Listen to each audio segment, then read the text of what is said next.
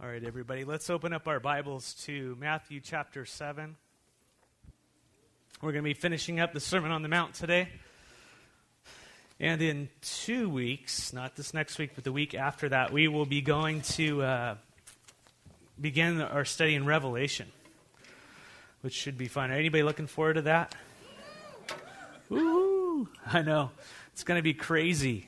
Um, expect the first w- uh, week just a lot of uh, information because there's tons of different perspectives on that book, and I just want to give you a more of a historical background and different interpretations and stuff. So it's more of a scholarly approach the first week. But bring uh, your pens, use the back of your notebooks. Let's uh, take some notes and see what the Lord would, would do with us and for us. Amen. Let's let's pray as we begin to get into uh, the final part of the Sermon on the Mount in Matthew chapter 7, verse 13. Father, we want to thank you that Jesus is the way, the truth, and the life, Lord, and that no one can come to you apart from him. Father, I pray that your Spirit would operate in this place, that he would do his work of drawing people to Jesus, to pointing people to your Son, the Savior of the world. And I pray, Lord, for the, pre- the people in here who've been walking with you a long time, Lord, that we would be shaken up.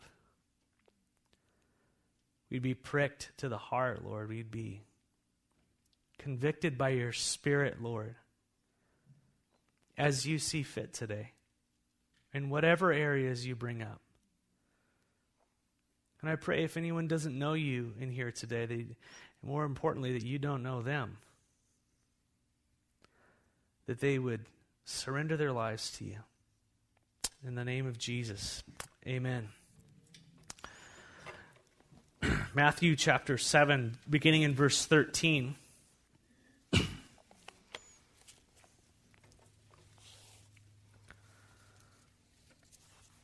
Enter through the narrow gate. For wide is the gate, and broad is the road that leads to destruction, and many, enter through it.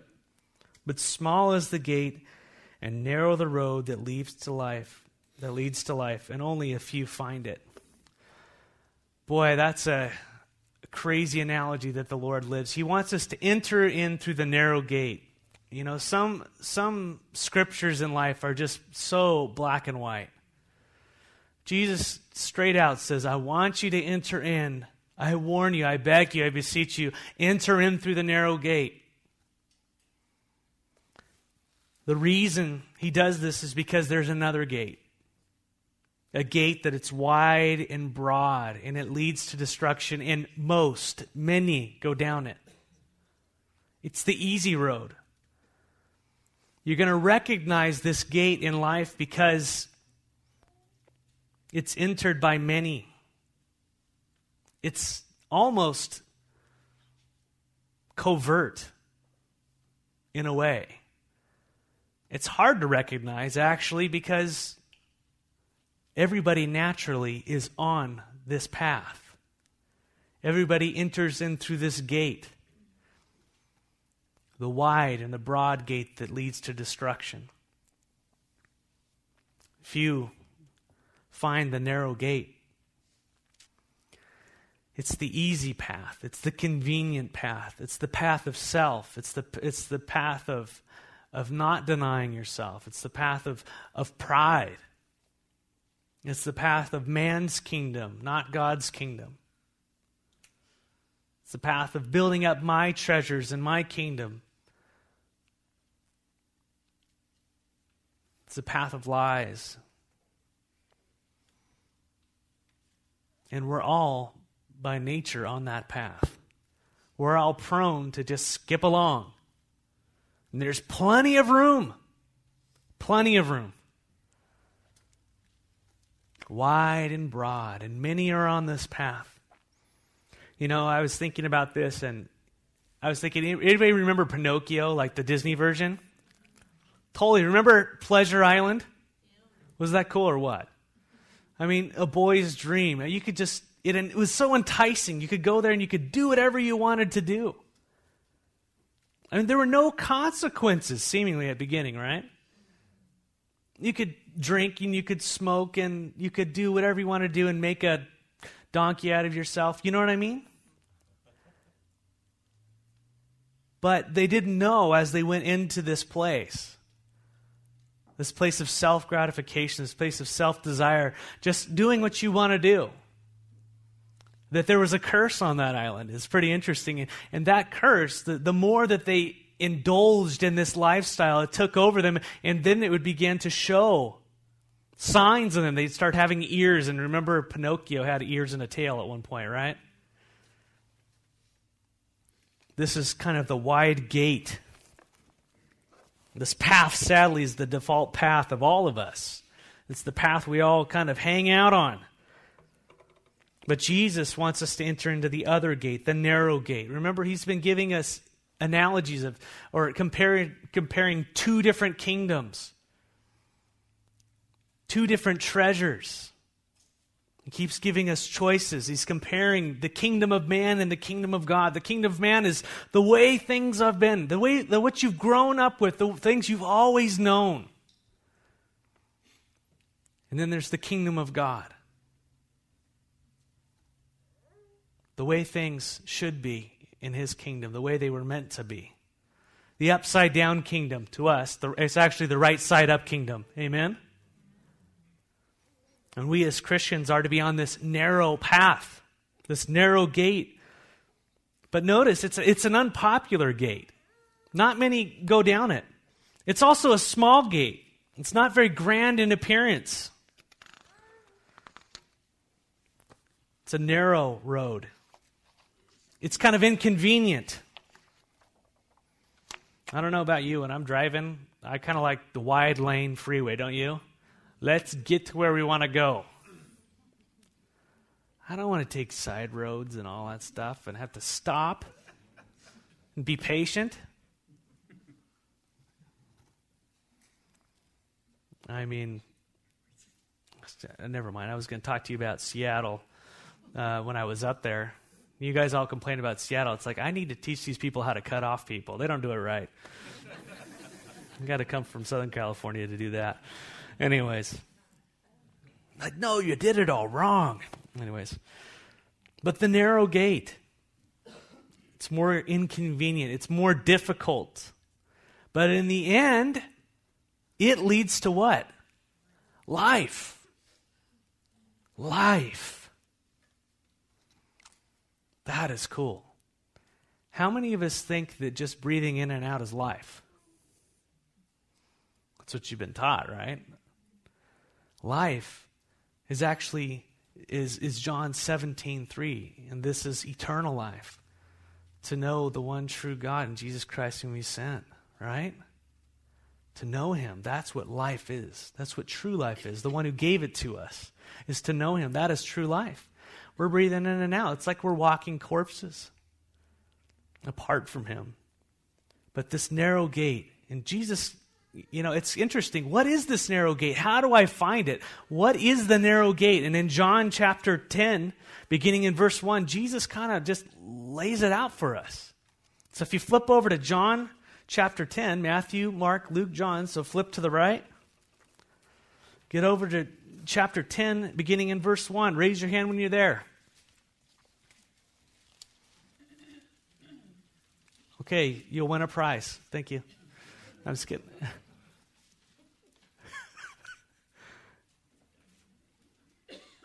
The last shall be first. So who's last? Who's last? Yeah, Steve Story. Who didn't even try? That's the easy path, right? The wide, broad. I'm just kidding. Maria. Oh, yeah, you're borrowing. Just read this with me in, in, in your head, okay? Very truly, I tell you, Pharisees, he's obviously talking to the Pharisees, anyone who does not enter the sheep pen by the gate but climbs in by some other way is a thief and a robber. The one who enters by the gate is the shepherd of the sheep. Interesting. The gatekeeper opens the gate for him, and the sheep listen to his voice. He calls his own sheep by name and leads them out. When he has brought out all his own, he goes on ahead of them, and his sheep follow him because they know his voice. But they will never follow a stranger. In fact, they will run away from him because they don't recognize a stranger's voice. Jesus used this figure of speech, but the Pharisees did not understand what he was telling them.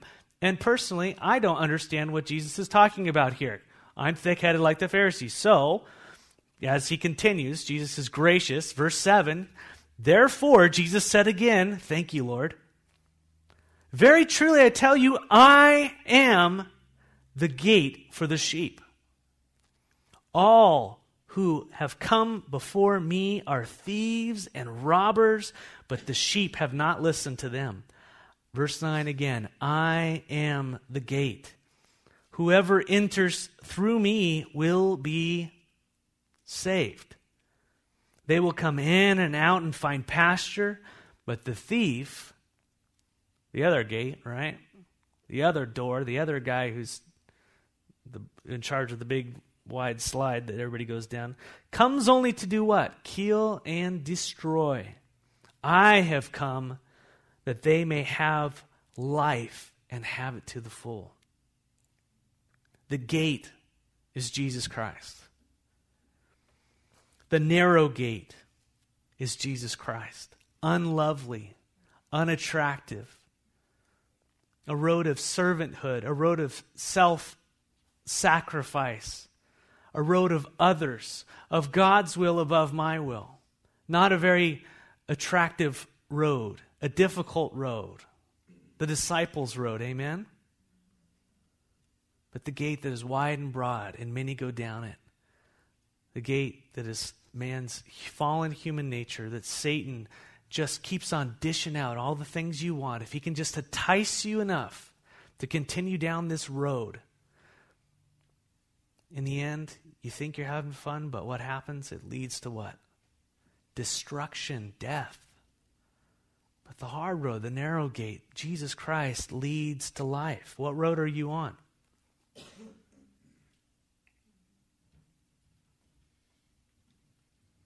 What is your life marked by? Is it easy going for you? Have you entered through the gate, Jesus Christ? Do you know his voice? Are you having this relationship with him? It says, My sheep know my voice. One of the ways you know that you've entered in through the gate. There's a relationship. You hear him, you follow. He speaks to you through His Word, through people, through circumstances. Now, obviously, this is a growing process.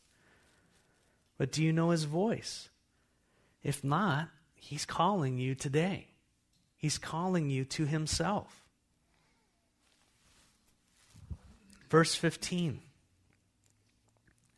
Another situation here. Watch out for false prophets they come to you in sheep's clothing, but inwardly they are ferocious wolves. And by their fruit you will recognize them. By their fruit you will recognize it. Jesus warns his disciples watch out for false prophets. A prophet was one who spoke on behalf of the Lord.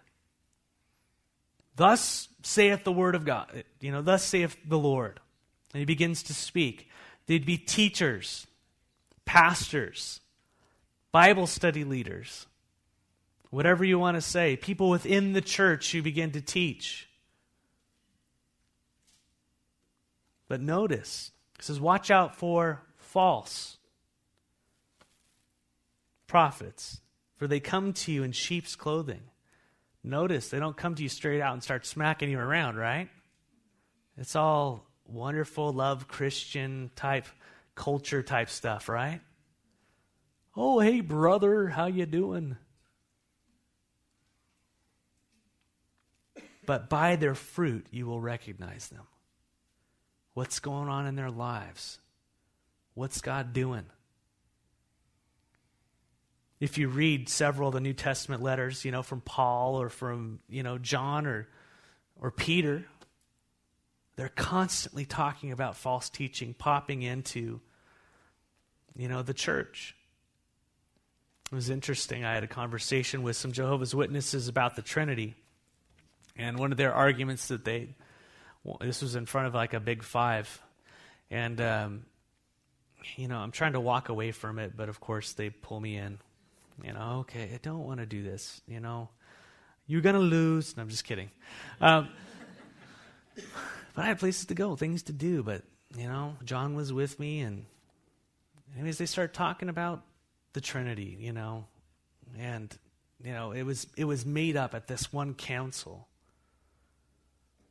And I said, Do you know why they had to define what they already believed at that time? Is because of heretics like you, the ones you follow. I said, and then I asked him, I said, is, is, is marriage between a man and a woman? Or is it between anybody who loves each other, like a man and a woman? I said, why is it in the California legislature at the time that we've had to even put this on the ballot? Because there's heresy, there's someone coming against it. So, therefore, at that council, they had to define it. And you're saying they invented it. No, we already believed it, but that's what we had to pen and paper and say, this is what we believe. Because what is orthodoxy? What do we truly believe? You know, heresy creeps into the church. John, in his in his letters to the church, first, second, third John, read about it. He's concerned. He's an old man, ninety something years old, and he's talking to the church. He's saying, "Be careful." Man, I've seen Jesus. I've touched him. I've held him. I've held the word of truth. I know him. Listen to what I'm saying. Hold fast to it. Paul, if anybody, if an angel from heaven, Moroni, comes down and preaches another gospel, let him be accursed, let him be anathema, eternally damned. This is serious stuff. My dad was in Vietnam. I shared it with you. He was a pilot and in a Huey, and and you know the bullet came up flying through the thing and hit right close to his head in the in the board above him. You know, the difference between him being alive and dead was probably that. You know what I mean? Nothing. And same with heresy, just a, a simple heresy, something that, oh, by the way, he's a God in John 1 1. Just adding that word a takes away the deity of Jesus Christ. What is that? It's just something so small, but it makes all the difference in the world. And so, as we read in the New Testament, we see all these examples of, of false teachers. In, in 2 Peter chapter 2, beginning in verse 1, he says, But there were also false prophets among the people, and he's talking about the Old Testament, just as there will be false teachers among you. They will secretly introduce destructive heresies, even denying the sovereign Lord who bought them bringing swift destruction upon themselves. Many will follow their depraved conduct and will bring the way of truth into disrepute. In their greed, these teachers will exploit you and fabricate stories. Their condemnation has long been hanging over them, and their destruction has not been sleeping. And skipping to verse 17 in, in 2 Peter chapter 2, it says, These people are springs without water, a mist driven by a storm. Blackest darkness is reserved for them, for they mouth empty, boastful words. And by appealing to their lustful desires of the flesh, they entice people who are just escaping from those who will live in error. They promise freedom. They promise you freedom while they themselves are slaves of depravity, for people are slaves to whatever has mastered them. So Peter warns his flock that false prophets, man, they're, they're, they're a slicky bunch. They're, they're tricky, right? And what do they teach? They appeal to what? Our sinful nature. Don't you want to hear that God wants you to be healed and God wants you to be rich and God wants you to have five cars and every no problems? Don't you want to heal, hear a steady diet of that? You know? But in reality, how many of you are struggling with sickness? How many of you are struggling with financial problems and all these things that are going in life? You know, and, and to nail them all down to sin, I don't think is a, is a proper road.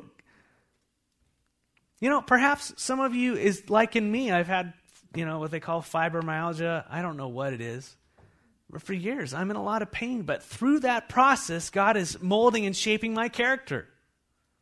Without it, I wouldn't be the man I would be today. Without it, I don't think I'd be serving you here, serving the Lord.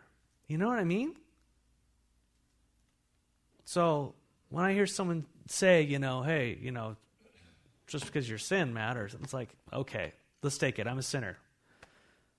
But I mean, God's doing something in me with, with difficult circumstances. That narrow road is hard. Some of you struggle with depression. Oh, who would you be if you didn't have that war going on inside of you? Sometimes God allows in our weakness we become strong. We have to who? Cling on to, to, to God. We cling on to Him. Oh, God, I'm so weak. There's nothing good in me. But when we cling to Him, His power can fill us and use us.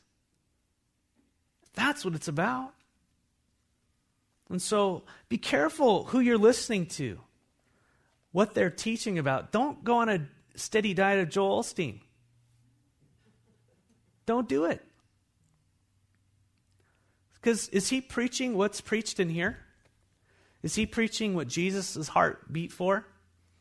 Ask anybody that you're, you're hearing from. Pastors that talk about money all the time? Is that what Jesus is talking about? Yeah, he talked about money a lot, but what was he talking about? Now, what's your heart doing with it? Is it your God or am I your God? You know? Yeah, he used spiritual principles. If you can't handle your earthly money, how can you handle spiritual things? Given it shall be given.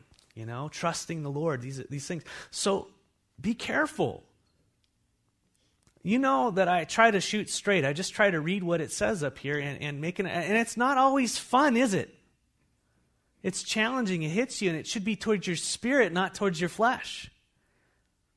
We're not about reforming your flesh. Your flesh cannot be reformed, it can only be crucified. Paul says to kill it, make it dead. But let your spirit be a slave to Christ. Amen? And so that's what we're feeding here. We're feeding your spirit. That flesh got to die every morning. Hey, you're dead. Oh, yeah, but I want to, you know, go on Pleasure Island. No, there's no boat there today, sorry. You know, I mean, that's what it's about. Be careful. These false prophets, they come up and they want to nab you. And Jesus gives us an illustration. This is in, in uh, verse 16b. It says, Do people pick grapes from thorn bushes or figs from thistles? Likewise, every good tree bears fruit, but a bad tree bears bad fruit. A good tree cannot bear bad fruit, and a bad tree cannot bear good fruit. Boy, this is not for the dyslexic. Every tree that does not bear good fruit is cut down and thrown into the fire. Thus, by their fruit, you will recognize them. The, the word that's repeated over and over here is what? Fruit. What are we as Christians supposed to be bearing? Fruit. Good fruit. Ephesians, I'm sorry, uh, Galatians chapter 5. The fruit of the Spirit is supposed to be blooming off of us, right? Blooming and growing and, and, and being formed. It's not something we force, it's because it's something we are, and, and we, we, we abide in Christ, and boom, there's good fruit that happens in our lives. But a bad tree can't bear good fruit. Look at what's going on in there. Look what's going on in their hearts and their minds and their lives.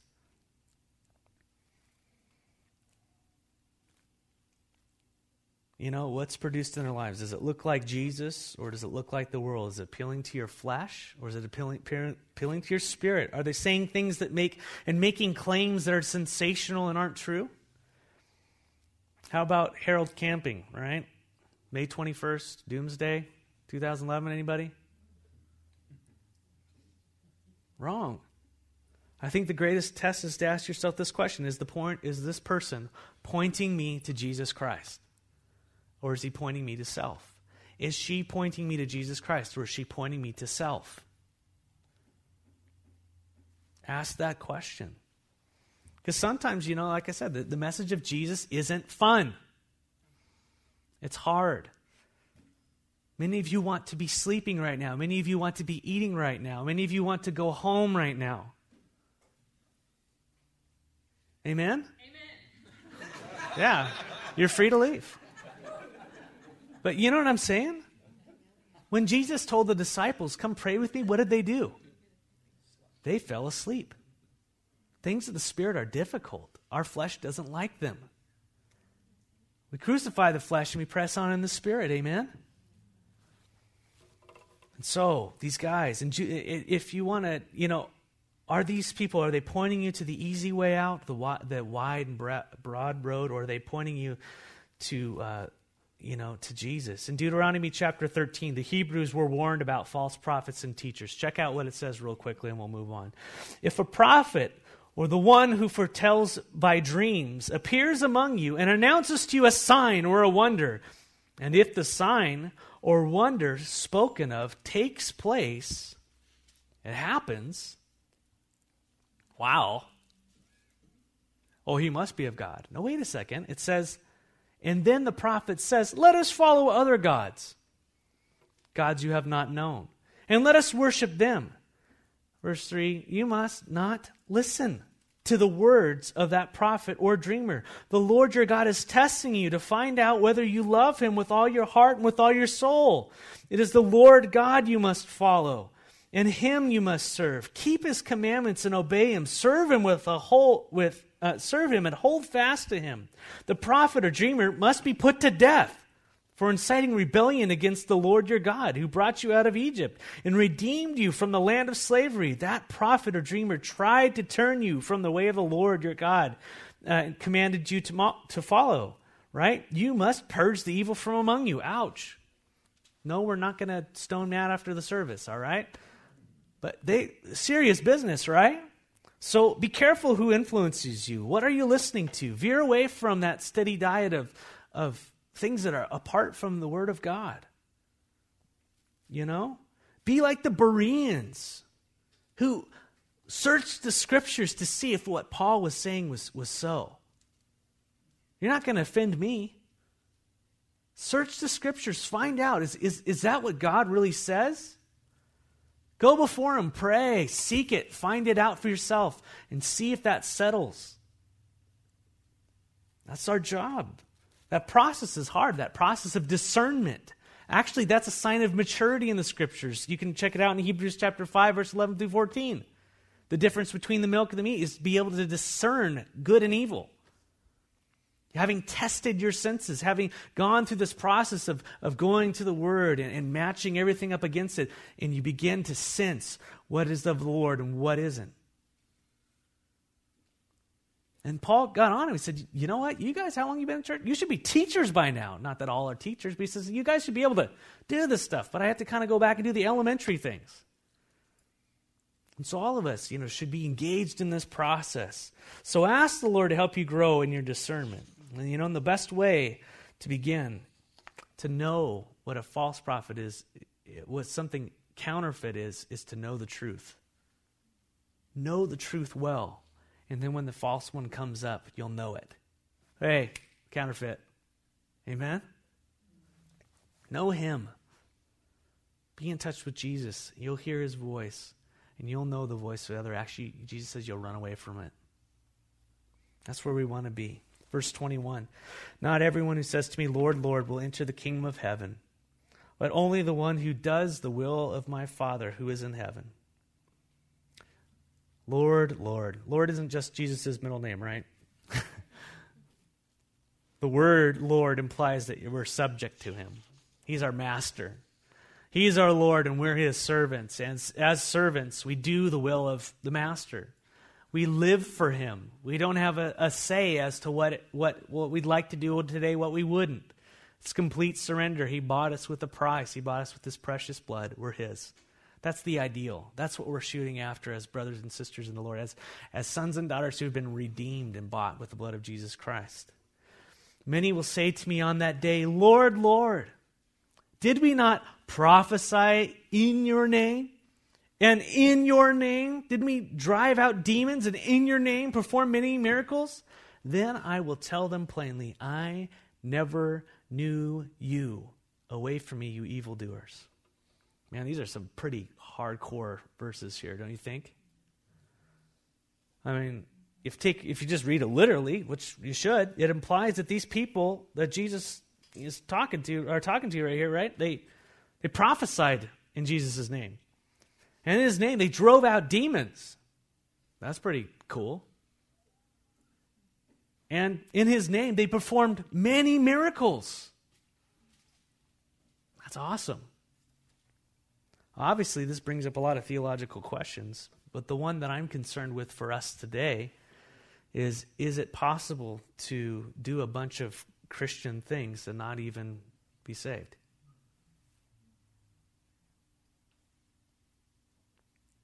Is it possible to go to church in His name for year upon year upon year? Is it possible to go to a home fellowship in His name? To go to a potluck? To tithe? Is it possible to feed the poor in His name? And yet, the reality is that Jesus doesn't even know you. The reality is that Jesus doesn't even know you. That's scary. I just have to ask myself that question, you know?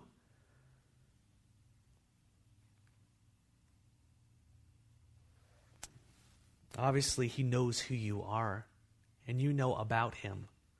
But we're talking about a personal relationship with the Lord, a, an intimate relationship where you hear his voice, where he hears your voice, where there's that dialogue going on back and forth.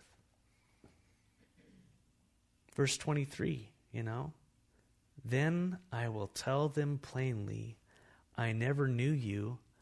Away from me, you what? Evildoers?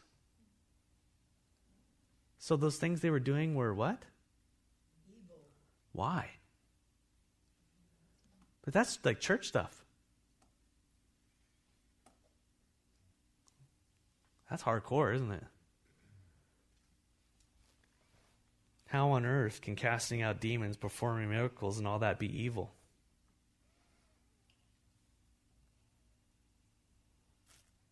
Well, if it's a means that you're using to be right with God, then they are an affront to the cross of Jesus Christ. God, you have to accept me into your kingdom because I've done all these things in your name. No, we do not enter the kingdom by our works. The best work you've ever done, you could have a life devoted to doing whatever you do, it's not good enough.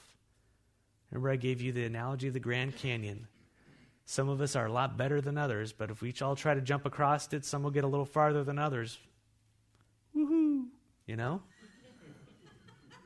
It's just not going to make it. There's only one Jesus Christ, who jumped the canyon. It's His righteousness that makes us right.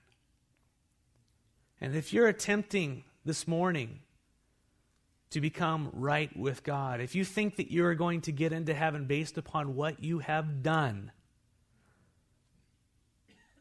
depart from me, you evildoers. I never knew you. That's a hard saying.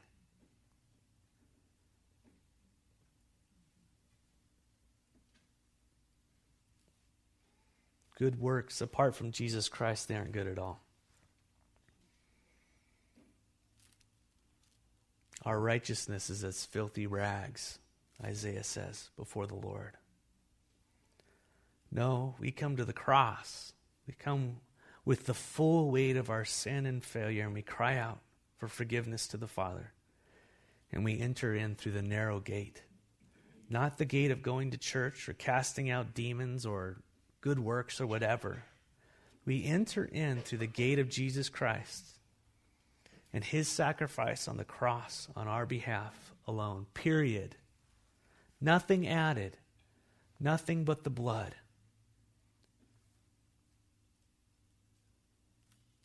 It's not Jesus and, and Matt. It's not Jesus and Matt's good works that gets me in. There's no scale. It's Jesus alone. Jesus alone. If you believe something else this morning, you believed a lie. You're going down the wide path that leads to destruction. The enemy would love to get us think, to think that we're going to be his because of the things we do. No. I'm born again by faith in the finished work of Jesus Christ. And now, as a result of that relationship, because I am saved, because he first loved me, because he took away my sin, now I go in his name and minister in his name. Now, as a response, not of my own volition, but because he bought me in this relationship. Now I, I, am, I am going to church with you because I love Jesus. I don't love you. Not first. Because if you were my first reason for being here, that would die quickly. Just as if your reason for being here is me. It's got to be Him. He's number one. The reason why we go feed the poor, the reason why we cast out demons, the reason why we raise the dead, the reason why they did that is because of Him. It starts with Him. Works don't get you into heaven, they're because you are heavens. Amen? That He's prepared for you for the foundation. It's so important to know that. And I know these are elementary things for some of you. But it's so important. If you've been sitting here for a long time and you thinking you're in because of what you've done, sorry. That's reward stuff. That's rewards. We'll get into that in Revelation. But once you're in, through the door, through Jesus alone, through his blood, now you'll be rewarded based upon your obedience and what you've done. That's different. That's discipleship. So the important thing is does he know you? It's not just do you know him. Even the demons know he is and they flee and they shudder, right? Scriptures say. There's only one way, and that's through the narrow gate, through Jesus Christ. And he goes on and says in verse 24, I'll just sum it up here. It says, Therefore, any of you who hears these words of mine and puts them into practice is like a wise man who built his house upon the rock. And the rain came down, and the streams rose, and the winds blew and beat against the house, yet it did not fall, because it had its foundation on the rock.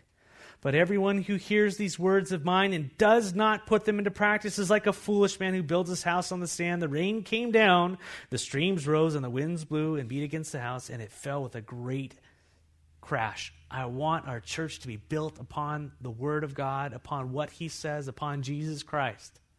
Amen? Because when He says it, because when He says it, because when He says it, it happens every single time. You can put your whole life upon that.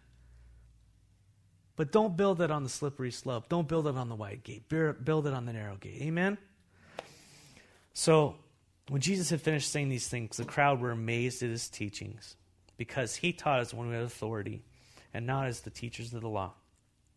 How the, long, how the Lord longs to know you he wants to know you. And He wants you to know Him. He wants you to know His voice. Let's pray. Father, we know that you've given us uh, so many choices in this life. You've given us such an amazing array of free will, Lord. I want to lift up the person here who doesn't know you, perhaps, who you don't know. More importantly, Lord, there's two roads there's man's road that leads to destruction, and there's the narrow road, the narrow gate, the gate of your Son. there's two houses, Lord. It's a house built upon the sand, or there's a, there's a house built upon the rock of Jesus Christ. And I pray for anyone in here who has never called out for Jesus Christ to be their Savior, that they would do it now. In their heart of hearts, they would cry out, Lord, save me. Come into my life and be my Lord. Take over. I'm no longer my own, but I'm yours. The scriptures say that all who call upon the Lord will be saved. Why? Because he said it. And I want to pray for the brothers and sisters in this room who have perhaps been going to church for a long time. Boy, when you've been doing a bunch of things in the church or, or for God for a long time, and it's hard to humble yourself. And uh, if that's you, and the Lord's just been calling you to get back to basics, to remember why you're doing what you're doing, to remember that He's the reason. I want you to pray to Him in your heart. Lord would have you to dialogue with Him. Lord, am I even in? Do you know me? Have this conversation with the Lord. Father, bless your sheep. Bless your children this morning. Protect them from the evil one. Guide them, and may we hear your voice. In the name of Jesus, amen.